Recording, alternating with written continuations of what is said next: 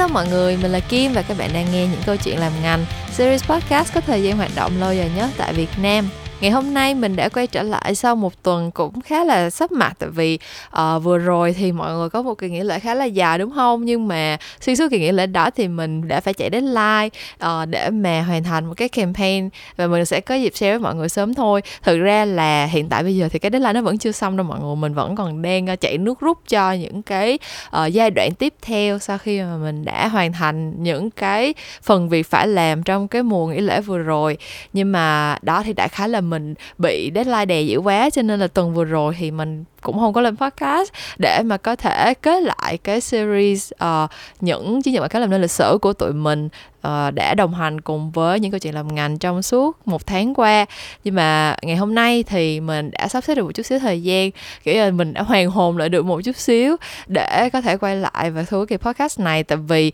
thực sự là cái series uh, những giáo dục quảng cáo làm nên lịch sử là một cái mini series gọi là ra đời rất là rất là bất thình lình nghĩa như là một cái ý tưởng nó lấy là rất là đột ngột đối với mình thôi. Nhưng mà trong quá trình mình làm cái series này thì mình thấy rất là vui vì mình có thơ, có cơ hội được nhìn lại và chia sẻ với các bạn những cái chiến dịch quảng cáo mà đã khiến mình yêu thích cái công việc này đã khiến mình có những cái sự tò mò hay là khiến cho mình tìm hiểu những cái kiến thức đầu đời về cái lĩnh vực này để mà có thể trở thành memo task của ngày hôm nay uh, để làm podcast chia sẻ với các bạn. Thế cho nên là mình thực sự quyết tâm là phải wrap up cái chuỗi content mà đã đồng hành cùng với chị ngành và cùng với các bạn trong một tháng vừa qua. Thế cho nên là ngày hôm nay thì mình đã quay trở lại và chào mừng các bạn đến với kỳ số 126 của những câu chuyện làm ngành với chủ đề những chiến dịch quảng cáo làm nên lịch sử phần 4 như mình đã có chia sẻ với các bạn qua rất là nhiều những cái phần trước của cái mini series này rồi á, thì trong phần 4 ngày hôm nay tụi mình sẽ đi qua một số những cái chiến dịch mà theo mình đã trở thành những cái modern classics. Có nghĩa là những cái chiến dịch chỉ vừa mới ra đời trong khoảng thời gian tầm 5 6 năm trở lại đây là khoảng thời gian chưa có dài lắm. Nhưng mà vì cái tầm ảnh hưởng và cái sự thành công của nó thì đã lập tức gây được tiếng vang. Và cũng vì vậy mà rất là thường xuyên được nhắc tới, thường xuyên được reference trong những cái cuộc nói chuyện hay là trong trong những cái uh, buổi brainstorm của dân ngành nói chung thì mình đã chọn ra một số cái chiến dịch mà theo mình là gọi là meet được những cái tiêu chí này để chia sẻ với mọi người ngày hôm nay. Nhưng mà trước khi đi vào cái nội dung chính đó thì mình muốn gửi đến cho các bạn một cái bí mật nho nhỏ mà mình cũng chưa có công bố ở đâu hết. Một lần nữa những bạn nào mà nghe podcast của mình thường xuyên thì sẽ nhận được những cái thông tin này trước tất cả những cái bạn khác. Thì nếu mà ngay bây giờ các bạn uh, nhìn vào cái phần description phần mô tả của kỳ podcast này sẽ thấy cái link đăng ký cho chuỗi workshop Rotation Life mùa 7 cái chuỗi workshop kéo dài 7 tuần mà mình sẽ bắt đầu gọi là kick off à. cái buổi học đầu tiên sẽ diễn ra vào tháng 7 sắp tới. Thì thực ra cái này nó gọi là bí mật tại vì là bình thường khi mà mình khép lại một chuỗi workshop thì mình sẽ cần một chút thời gian để lấy lãi suất. Và nhất là với một cái chuỗi workshop dài như là Road to Agency Live thì mình vừa mới khép lại chuỗi workshop mùa 6 cách đây chắc là hai hay ba tuần gì thôi. Cho nên bình thường là mình sẽ không có mở đăng ký lại sớm như vậy. Nhưng mà không biết tại sao đợt này có rất là nhiều bạn uh, share với mình là đã miss cái đợt đăng ký trước và rất là nhiều tin nhắn gửi đến mình hỏi là khi nào thì sẽ mở đăng ký đợt tiếp theo. Thế cho nên mình quyết định là mình sẽ mở đăng ký dài hơn chút xíu thì mình sẽ để link đăng ký ờ, available ngay từ bây giờ luôn. Thì những bạn nào muốn tham gia các khóa học vào tháng 7 sắp tới của mình, cũng là cái chuỗi workshop Proficiency Live mà sẽ cung cấp cho các bạn một số những kiến thức cơ bản để mà các bạn có thể định hình cái tương lai của mình tại những cái agency. Cho dù là cái vị trí bạn nhắm đến là account planning hay là creative, thì mình nghĩ là đều sẽ có thể tìm kiếm được một số những cái kinh nghiệm cũng như là kiến thức hữu ích thông qua chuỗi workshop này. Thế thì nếu như mà các bạn có hứng thú thì có thể đăng ký ngay từ bây giờ thông qua đường link ở trên phần description của kỳ podcast này nha. Và thông báo tới đây là hết rồi. Bây giờ tụi mình hãy quay trở lại với những chiến dịch quảng cáo làm nên lịch sử của tuần này thôi. Chiến dịch quảng cáo đầu tiên mà mình muốn chia sẻ với mọi người sẽ là chiến dịch mà mình nghĩ là những bạn nào cho dù không hứng thú với quảng cáo chắc là cũng sẽ biết tới, đúng không? Đó là Fearless Girl. Thì Fearless Girl là một chiến dịch mà, gọi là, làm dậy sóng cả thế giới và nhớ là ngành quảng cáo trong năm 2018 thì tức là cách đây tầm 5 năm. Và đối với mình thì Fearless Girl là một cái chiến dịch có cái sự ảnh hưởng khá là đặc biệt. Tại vì cái năm 2018 là năm mà mình uh, là cái năm thứ hai sau khi mình về Việt Nam. Tại vì mình trước đó thì mình có đi học mình đi du học thạc sĩ. Và mình cảm thấy là năm 2018 là cái năm mà mình bắt đầu có một cái định hình rõ ràng hơn về bản thân ở trong cái lĩnh vực sáng tạo. Kiểu như là mình tìm hiểu nhiều hơn về gọi là mình quay trở lại với những cái sự yêu thích của mình về những cái chiến dịch quảng cáo đang diễn ra hoặc là mình bắt đầu có hứng thú để tìm hiểu về những cái uh, tin tức cập nhật hơn của ngành. Tại vì trước đó thì trong khoảng thời gian đi học thì mình gọi là dựa vào những cái bài học ở trên trường rất là nhiều mình dựa vào những kiến thức mà thầy cô giao cho mình rất là nhiều và tại mình đi học thì mình không có ở Việt Nam cho nên là những cái mà mình biết được thì nó thực sự mình cảm thấy là cũng không có relevant lắm nhưng mà ở thời điểm năm 2018 mình cảm thấy là mình đã về Việt Nam đi làm được một năm rồi mình cũng đã được promote một lần ở Big Eyes rồi. Mình cảm thấy là mình định hình bản thân mình rõ nét hơn trong cái việc là mình sẽ làm sáng tạo như thế nào. À, mình hướng đến những cái ờ, uh, cause những cái lý tưởng như thế nào trong việc làm ngành. Thì ngay lúc đó mình biết được mình đọc được về Phyllis Girl. Thì đây là một cái chiến dịch quảng cáo để thực ra cũng không phải là một chiến dịch quảng cáo đó là một cái chiến dịch truyền thông để kỷ niệm một năm thành lập của một cái công ty gọi là She Fund tức là một cái quỹ mà chuyên đầu tư vào những cái công ty uh, có cái đối tượng management là những cái đối tượng quản lý cấp cao là là nữ để hỗ trợ những người phụ nữ có thể tiến xa hơn trong lĩnh vực làm kinh doanh trên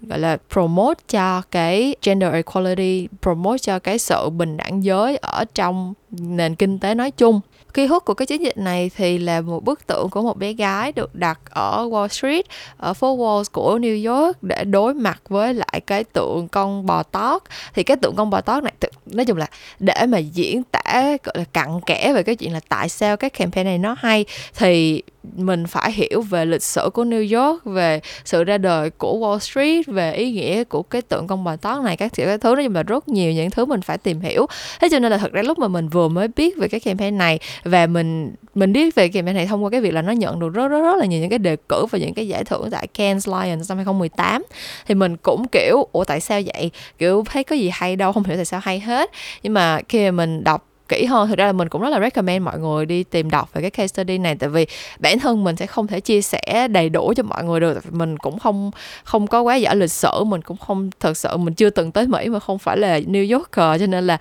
chắc chắn những cái thông tin mình share với mọi người thì nó sẽ không có được đầy đủ cho lắm. Nhưng mà mình có thể nói với mọi người về cái lý do tại sao sau khi mà mình tìm hiểu hết tất cả những cái thông tin này, thì cái chiến dịch này đối với mình lại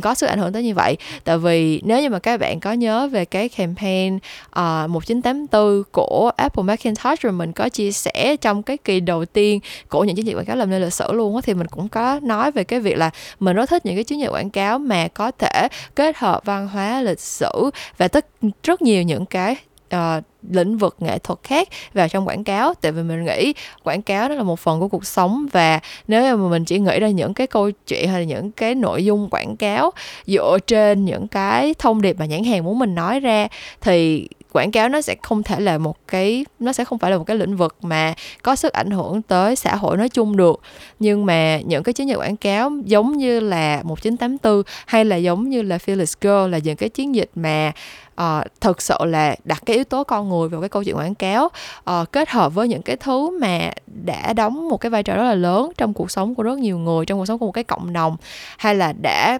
gọi là tạo ra được những cái uh, sự kết nối giữa nhiều cái lĩnh vực khác nhau. Thì mình cảm thấy là nó là một cách kể chuyện mới mẻ nhưng mà nó là một cách kể chuyện rất là con người nó là một cách kể chuyện mà khiến cho con người nói chung muốn tìm hiểu thêm khiến cho con người nói chung muốn uh, trở thành một phần của cái điều gì đó khiến cho cái việc gọi là uh, làm quảng cáo nó trở thành giống như là một cái công việc làm sáng tạo nghệ thuật nhiều hơn là một cái công việc gọi là commercial một cái công việc làm kinh doanh. Và tất nhiên mình hiểu đây là một cái góc nhìn rất là rất là ngây thơ tại vì quảng cáo thì tới cuối cùng nó vẫn luôn luôn là một ngành commercial nó luôn luôn một cái ngành kinh doanh thôi. Nhưng mà với một đứa rất là mơ mộng như mình thì cái việc mà có thể có được những cái gọi là support có được những cái sự ủng hộ những cái case study giống như là Phyllis Girl để khiến cho mình tin rằng những cái kiến thức về văn hóa nghệ thuật lịch sử con người nói chung những cái câu chuyện mà có thể kết nối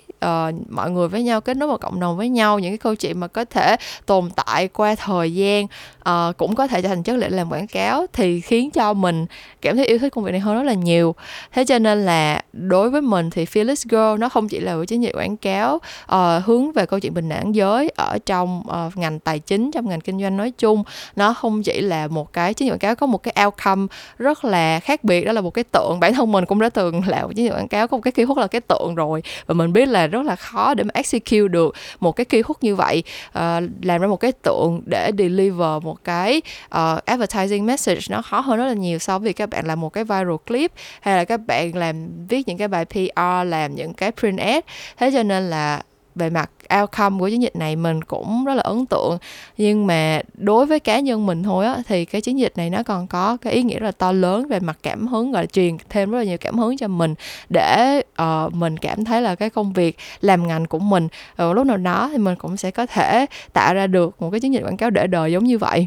Chiến dịch tiếp theo mà muốn chia sẻ với các bạn thực ra nó là một cái nó là một cái creative platform nó là một cái định hướng truyền thông nói chung cho một thương hiệu thì đúng hơn. À, đó là cái những cái quảng cáo từ Burger King đã tạo ra trong vòng vài năm trở lại đây với cùng một cái mục tiêu là để challenge để đem lại những cái sự thử thách hay là ờ, uh, define cái vị trí market leader của McDonald's như các bạn cũng biết thì cái thị trường thức ăn nhanh nhất là ở phương tây á, thì McDonald's là một cái tên gọi như là khổng lồ giống như là khi mà nghĩ tới nước ngọt có ga thì Coca-Cola là leader vậy đó. Nhưng mà mình nghĩ là cái sự thống trị của McDonald's ở những nước phương tây nó còn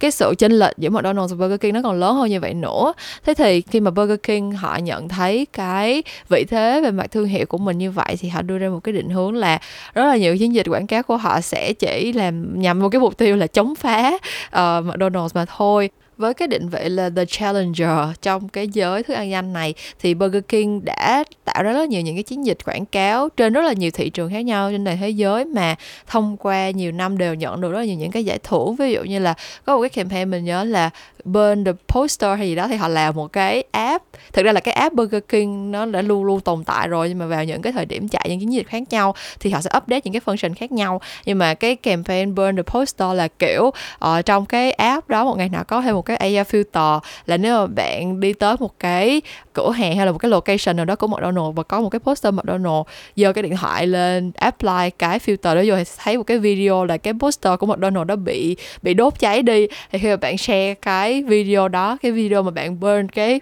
poster của McDonald's thì sẽ được nhận một cái bánh burger miễn phí từ Burger King. Hoặc là có một cái năm thì họ làm cái chiến dịch vào ngày Halloween. Đó là nếu như bạn dress up nếu hóa trang thành uh, cái nhân vật chú hề Ronald McDonald thì uh, bước vào Burger King sẽ được nhận uh, một cái bánh burger free. Tức là kiểu đối với Burger King thì cái nhân vật chú hề của um, McDonald là rất đáng sợ là một cái nhân vật rất đáng sợ trong trong cái mùa Halloween. Và hình như năm đó là cũng là tại vì ngay sau cái phim It á mọi người cái phim mà chú hề giết người hay chú hề sát nhân gì gì mình không nhớ là dịch ra tiếng Việt là gì. Nhưng mà cái phim It đó thì nhân vật chính là một cái kẻ sát nhân hóa trang hình chú hề thì họ ăn theo cái trend đó vào Halloween âm đó thì họ làm một cái chiến dịch gọi là chơi khăm McDonald's như vậy. Bước vô Burger King nhưng mà hóa trang thành Ronald McDonald và từ đó thì Burger King đẻ ra được rất là nhiều những cái PR outcome theo kiểu là uh, trời ơi mày nhìn nè kiểu là hình ảnh hình tượng của McDonald mà còn ghé vô Burger King để ăn burger nữa cái kiểu.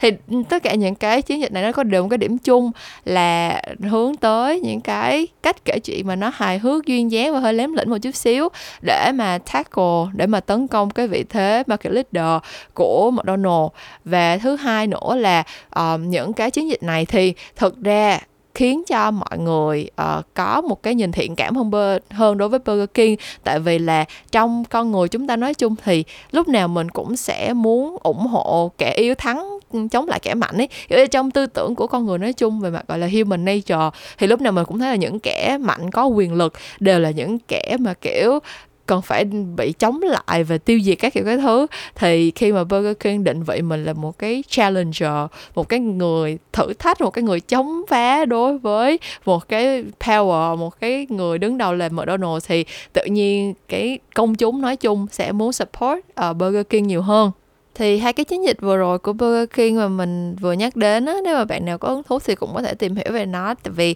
đối với mình thì hai cái chiến dịch này cũng gọi là modern classics rồi đó. Nhưng mà cái chiến dịch mà mình muốn gọi là specifically chia sẻ với mọi người trong cái kỳ podcast tuần này thì nó là cái campaign The Modi uh, Whopper tức là cái burger Whopper của Burger King mà nó bị nổi nấm mốc lên á. Kỳ hút của campaign này là Burger King display một cái bánh burger Whopper uh, gọi là cái signature burger của Burger King uh, để trưng bày nó ở trong một cái lồng kính và để mọi người có thể thấy được cái cách mà nó bị phân hủy và nổi nấm mốc lên sau 33 ngày. Thì thực ra cái ý tưởng này nó có hai layer mà ý nghĩa. Layer đầu tiên thì rất là trực quan sinh động rồi, đó là việc bánh burger của Burger King không có những cái chất bảo quản hóa học á cho nên là để như vậy thì nó tự nhiên nó sẽ bị phân hủy như là những cái đồ ăn bình thường khác thôi nhưng mà có một cái layer mà rất là nhiều người không không có nhận ra và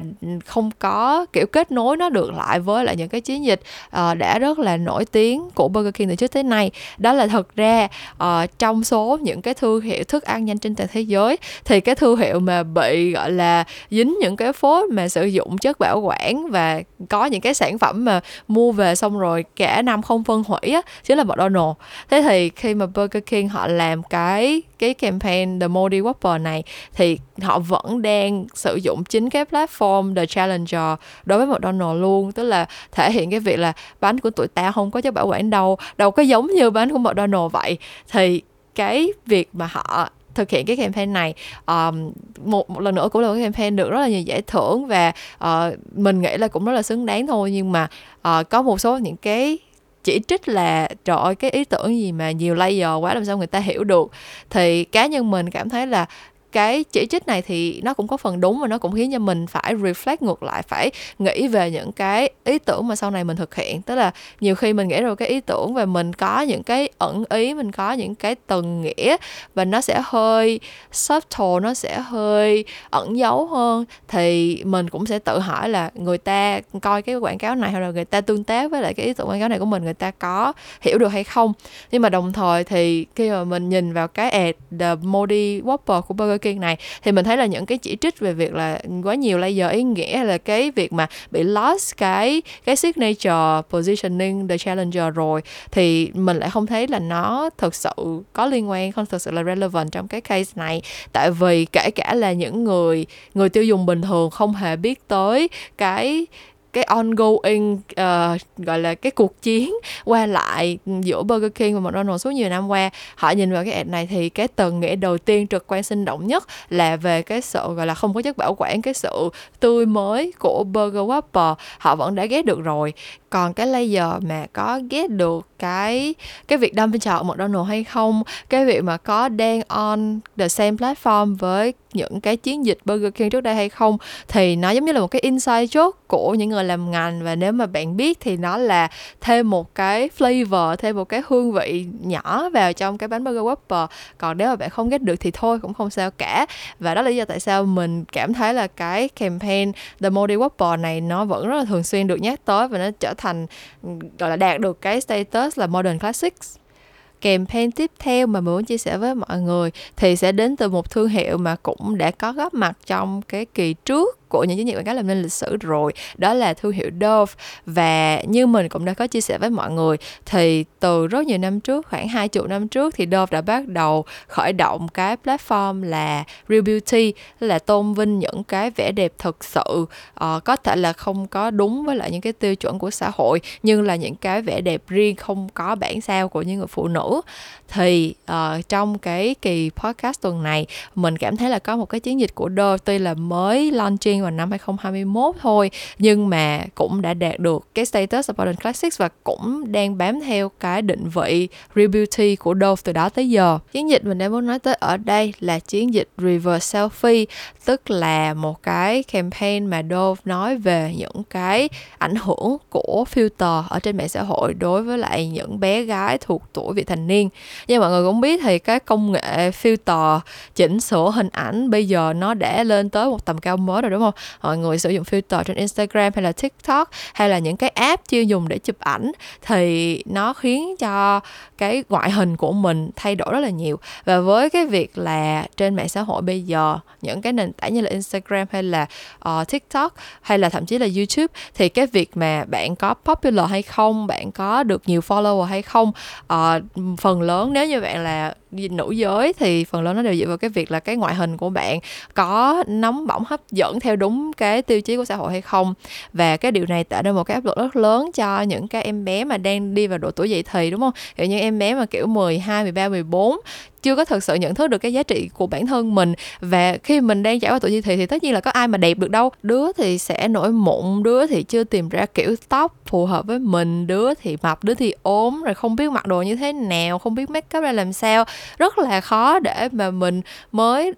trải qua tuổi dậy thì mới là tuổi teen thôi mà đã, kiểu, xinh đẹp giống như là những cái người mẫu mà mình thấy ở trên truyền thông được. Và cái hệ quả của nó là ở Mỹ, cái thị trường mà Dove launch cho cái campaign này, thì rất là nhiều những cái bé gái ở cái độ tuổi còn nó là nhỏ nhưng mà đã trải qua những cái phẫu thuật thẩm mỹ rồi kiểu như là bơm môi sửa mũi cắt mắt các kiểu. Và mình nghĩ là tất cả chúng ta đều sẽ đồng ý với nhau là trải qua những cái phẫu thuật thẩm mỹ như vậy. Ở cái độ tuổi còn quá nhỏ thì nó sẽ là lợi bất cập hại đúng không? À, thế cho nên là Dove họ mới đưa ra một cái campaign để raise awareness về cái câu chuyện này. À, và cái keyword của họ là một cái viral video mà mình cảm thấy rất là rất là um, powerful tức là có một cái sức ảnh hưởng khá là lớn đối với mình đó là họ showcase những cái chân dung của những bạn nữ mà kiểu thoạt nhìn qua thì mình thấy là gần như là nhan nhãn trên Instagram hay là nhan nhãn trên những cái phương tiện mạng xã hội nói chung ấy. Tại vì là từ cái cách make up từ cái cách mà kiểu mắt môi mũi miệng tóc tai của các bạn nó rất là kiểu cùng một màu và nó đều là những cái hình tượng hot girl mà mình rất là quen nhìn ở trên mạng xã hội rồi. Nhưng mà khi mà họ tẩy trang đi hoặc là họ gọi là reverse cái cái tấm selfie đó lại thì mình thấy là ờ thực ra đằng sau những cái tấm hình đó là những em bé mà nhìn rất là nhỏ luôn. Thật sự là 12, 13, 14 tuổi thì tất nhiên là mình nhìn vô mình thấy liền là là đó là con nít rồi. Nhưng mà kiểu khi mà apply filter hay là khi mình đi trải qua những cái phẫu thuật thẩm mỹ bơm môi cắt mắt cắt mũi như vậy thì tự nhiên là làm cho các em già đi có một cái sự uh, gọi là chính chính ép nhất định. Và nó làm cho mình cảm thấy rất là đồng cảm rất là thương khi mà các em lại phải trải qua cái tuổi dậy thì của mình với rất là nhiều áp lực như vậy. Thì cái campaign này uh, của Dove là một cái campaign mà theo mình thấy là tiếp nối rất là tốt những cái gọi là tiền đề đã được đặt ra bởi những cái chiến dịch uh, Real Beauty trong quá khứ và gọi là đã inject được cái uh, những cái vấn đề xã hội xoay quanh những cái thứ diễn ra trong thời đại của tụi mình xong trong cái thời đại của những năm 2020 trở đi trong cái thập kỷ 2020 trở đi để mà khiến cho cái cái cuộc đối thoại về rebuilding nó không có bị lỗi thời. Uh, nó thực sự là vẫn tiếp tục mang lại những cái giá trị xã hội gọi là relevant hơn uh, có ích cho cái những cái đối tượng những cái thế hệ trẻ hơn. Uh, và gọi là làm cho cái thương hiệu Dove thì vẫn luôn luôn có một cái vị thế nhất định trong trong làng quảng cáo với một cái chiến dịch mà nó powerful như vậy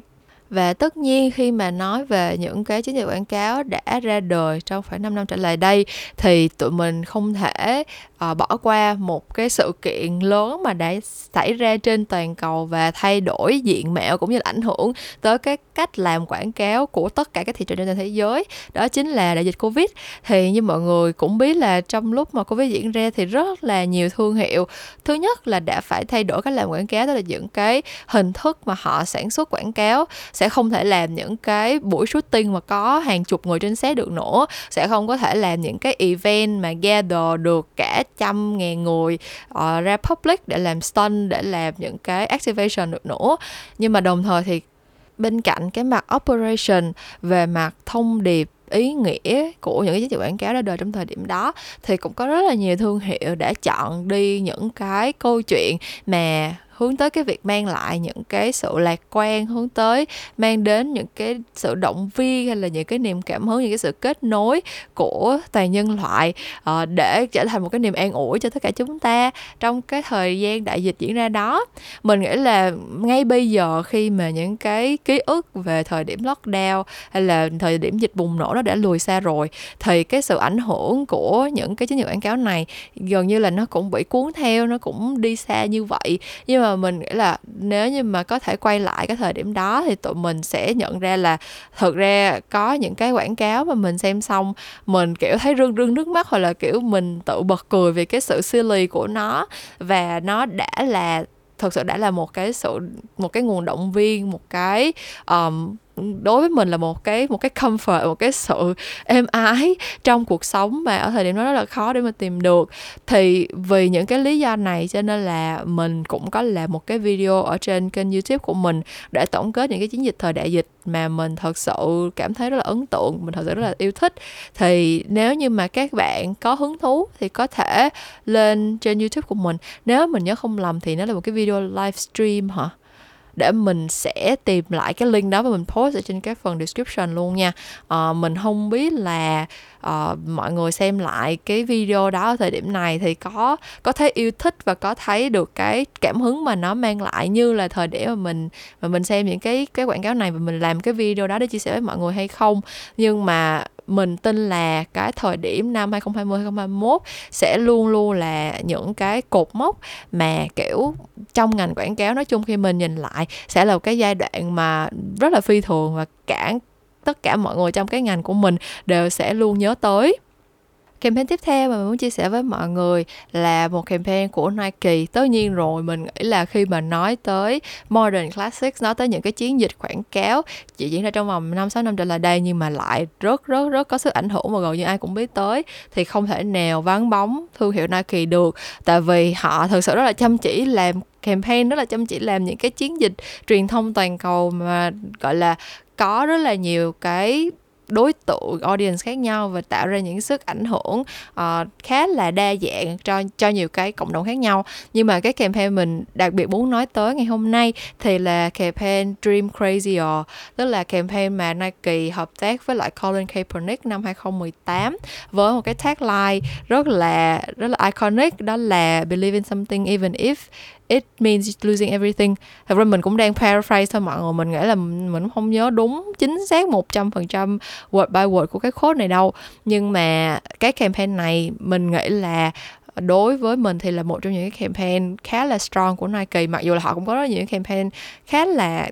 khá là tốt về mặt ý tưởng nha về mặt insight như là việc ủng hộ phụ nữ chơi thể thao ở những nước hồi giáo uh, ủng hộ gọi là sắc tộc qua rất là nhiều những cái câu chuyện khác nhau. Nhưng mà cái câu chuyện về sử dụng một cái bạn KOL không biết mình có thể gọi cái anh Colin Kaepernick này là KOL không nữa. Nhưng mà đã khá là cái anh này thì là một anh cầu thủ mà gần như là bị blacklist ở bên Mỹ. Tại vì vào cái thời điểm mà những cái tension về phân biệt sắc tộc ở Mỹ lên cao á thì có một cái trận đấu ảnh là một cái vận động viên uh, bóng bóng bầu dục của Mỹ á, thì có một cái trận đấu mà khi mà quốc kỳ Mỹ vang à, quốc ca Mỹ vang lên thì ảnh uh, quỳ xuống uh, và kiểu gọi là thể hiện cái sự chống đối qua cái hành động của mình. Thì sau cái buổi chào cờ rất là drama đó thì ảnh bị blacklist tại vì mọi người cảm thấy là ảnh không có tôn trọng quốc ca Mỹ. Uh, và gần như là kiểu không có câu lạc bộ nào ký hợp đồng với ảnh nữa và cái sự nghiệp của ảnh đi xuống từ đó. Và khi mà Nike chọn để hợp tác với ảnh á thì cái câu chuyện về việc là hãy tin một cái điều gì đó hãy thể hiện phải hành động vì cái niềm tin của mình dù bạn có thể mất đi tất cả. Cái cái câu chuyện đó khi mà được gắn liền với hình ảnh của Colin Kaepernick thì nó có sức ảnh hưởng hơn, rộng lớn hơn rất là nhiều. Tại vì mình thật sự hiểu được, và nhất là mình nghĩ là người Mỹ thì sẽ hiểu được câu chuyện này mạnh mẽ hơn. Tất cả mọi người đều hiểu là anh đã mất cái gì, và tất cả mọi người đều hiểu là anh mất cái đó vì tin vào điều gì. Cho nên là uh, trong số rất nhiều những cái campaign mà Nike đã thực hiện trong vòng vài năm trở lại đây mà cũng rất là rất là tạo ra được tiếng vang và rất là hiệu quả thì mình vẫn đánh giá cao câu chuyện này nhất. Tại vì đối với mình thì nó là câu chuyện mang tính gọi là rung động và khiến cho mình khiến cho mình phải suy nghĩ về nó nhiều nhất. À, tại vì bản thân mình tuy là không có chánh chịu những cái hành vi phân biệt chủng tộc hay gì cả nhưng mà mình đọc cái cái thông điệp của cái campaign đó thì mình thật sự tin vào cái cái tinh thần bình đẳng cho mọi người và mình thật sự cảm thấy là uh, khi làm quảng cáo thì những cái thông điệp mà nó mang tính nhân văn và nó mang tính lan tỏa những cái điều tích cực cho cộng đồng thì sẽ luôn luôn có cái sức cái sức gọi là ảnh hưởng lâu dài luôn luôn có một cái staying power mà nó bền vững nhất và cuối cùng, để kết lại cái kỳ podcast của tuần này thì mình sẽ chia sẻ với các bạn một cái chiến dịch quảng cáo mà theo mình nghĩ thì chưa có thực sự đạt tới cái level để gọi là modern classics hay gì hết. Nhưng mà đây là một cái chiến dịch quảng cáo trong khoảng 5 6 năm trở lại đây mà mình luôn luôn nghĩ đến khi mà có ai hỏi chiến dịch quảng cáo yêu thích nhất của mình là gì. À, mình nghĩ đây là một cái đây là một cái kết đẹp và một cái kết mang tính gọi là cá nhân cho cái series những chiến dịch quảng cáo làm nên lịch sử của tụi mình uh, trong khuôn khổ của chuyện ngành. Tại vì cái campaign mình sắp nói đến thì nó chưa thực sự làm nên lịch sử uh, trong ngành quảng cáo nói chung nhưng mà nó đâu đó đã làm nên một cái lịch sử nho nhỏ ở cái thị trường mà nó được launching và nó cũng đã tạo nên lịch sử đối với mình. Tại vì thực sự đã mang lại cho mình rất là nhiều những cái những cái niềm vui cũng như rất nhiều những cái động lực khi mà mình biết đến cái cái chiến dịch này. Đó là chiến dịch mang tên The Tampon Book được launching tại thị trường Đức vào năm 2017 chắc là mọi người cũng đoán được thông qua tên gọi rồi đúng không? Đây là một cái campaign quảng cáo tampon quảng cáo sản phẩm vệ sinh phụ nữ. Uh, và dựa vào cái insight là câu chuyện pink tax có nghĩa là cách mà chính phủ đánh thuế những cái sản phẩm liên quan đến phụ nữ những cái sản phẩm được gọi là nhu yếu phẩm mà phụ nữ thật sự rất là cần sử dụng gọi là và nhớ là như sản phẩm như là tampon đi thì một trăm phần trăm phụ nữ trong suốt mấy chục năm cuộc đời uh, gần như là ai cũng phải sử dụng cái sản phẩm này. Nhưng mà ở thị trường Đức nơi mà cái campaign này diễn ra thì tampon bị đánh thuế tới tận 19% trong khi những cái sản phẩm mà gọi là xa xỉ phẩm như là tranh vẽ nghệ thuật này gọi artwork á, uh, trứng cá hồi caviar hay là uh, sách thì chỉ bị đánh thuế ờ, uh, 7% thôi. Có nghĩa là uh, gọi là chỉ khoảng một phần ba cái cái thuế cho cho tampon ở Đức thôi. Thì rõ ràng đó là một cái sự bất công và để mà có thể raise awareness cũng như là tạo ra một cái movement xoay quanh cái câu chuyện bất bình đẳng này. Thì The Female Company đã tạo ra một cái chiến dịch là The Tampon Book và cái key hút của họ là uh, xuất bản một cái cuốn sách. Và trong cái cuốn sách này thì đính kèm là tampon tức là cái sản phẩm vệ sinh phụ nữ này trở thành một cái sản phẩm đính kèm của cái cuốn sách này. Và nội dung của cái cuốn sách thì thì nói về uh, chính chính là về cái sự bất công trong việc đánh thuế của những cái sản phẩm hướng tới phụ nữ và những cái sản phẩm gọi là xa xỉ phẩm nói chung. Thì không chỉ là tampon mà rất nhiều những cái sản phẩm khác trên toàn thế giới đều bị gánh cái gọi là pink tax này. Như là kiểu cùng một cái sản phẩm là dao cạo đi nhưng mà nó cái sản phẩm đó được uh, thiết kế màu hồng và gọi là có những cái sản phẩm gọi là mềm da hay là có hương hoa gì đó thì sẽ bán mắc gấp 3 gấp 4 lần một cái sản phẩm dao cạo râu bình thường của đàn ông. Tuy là về function thì hai cái sản phẩm này không có gì khác nhau hết kiểu vậy. Thì cái campaign này uh, là một cái campaign mà đối với mình là cực kỳ disruptive và đồng thời cũng là một trong những campaign mà theo mình thấy trong khoảng thời gian gần đây á là đạt được cái cái hiệu ứng gọi là thực tế và và quan trọng lâu dài nhất đó là cái việc mà đã thực sự khiến cho uh, nước Đức phải thay đổi cái luật đánh thuế. Tức là sau cái campaign này thì uh, luật thuế ở bên Đức đã giảm xuống cho tampon là nó ảnh có có cái sức lan tỏa lớn tới nỗi mà có thể ảnh hưởng tới chính phủ tới nhà làm luật. Và cái lý do mình yêu thích cái campaign này tới như vậy chính là nó đã chứng minh cho mình thấy cái sức mạnh của truyền thông. Nếu như mà mình thật sự có một cái có một cái thông điệp đủ mạnh mẽ nếu như mình có một cái lý tưởng mà mình hướng tới một cái good cause mà cái campaign của mình muốn uh, đạt được thì mình sẽ thực sự có thể thay đổi xã hội theo một cái cách mà nó nó bền vững và lâu dài giống như là thay đổi cả luật đánh thuế vậy. Và đó là tất cả những nội dung mà mình đã chuẩn bị để chia sẻ với mọi người trong kỳ podcast tuần này, phần thứ tư và cũng là phần cuối cùng của mini series những chiến dịch quảng cáo làm nên lịch sử. Mình biết chắc là mình đã quên rất là nhiều những cái chiến dịch mà đáng được nhắc tới và thật sự là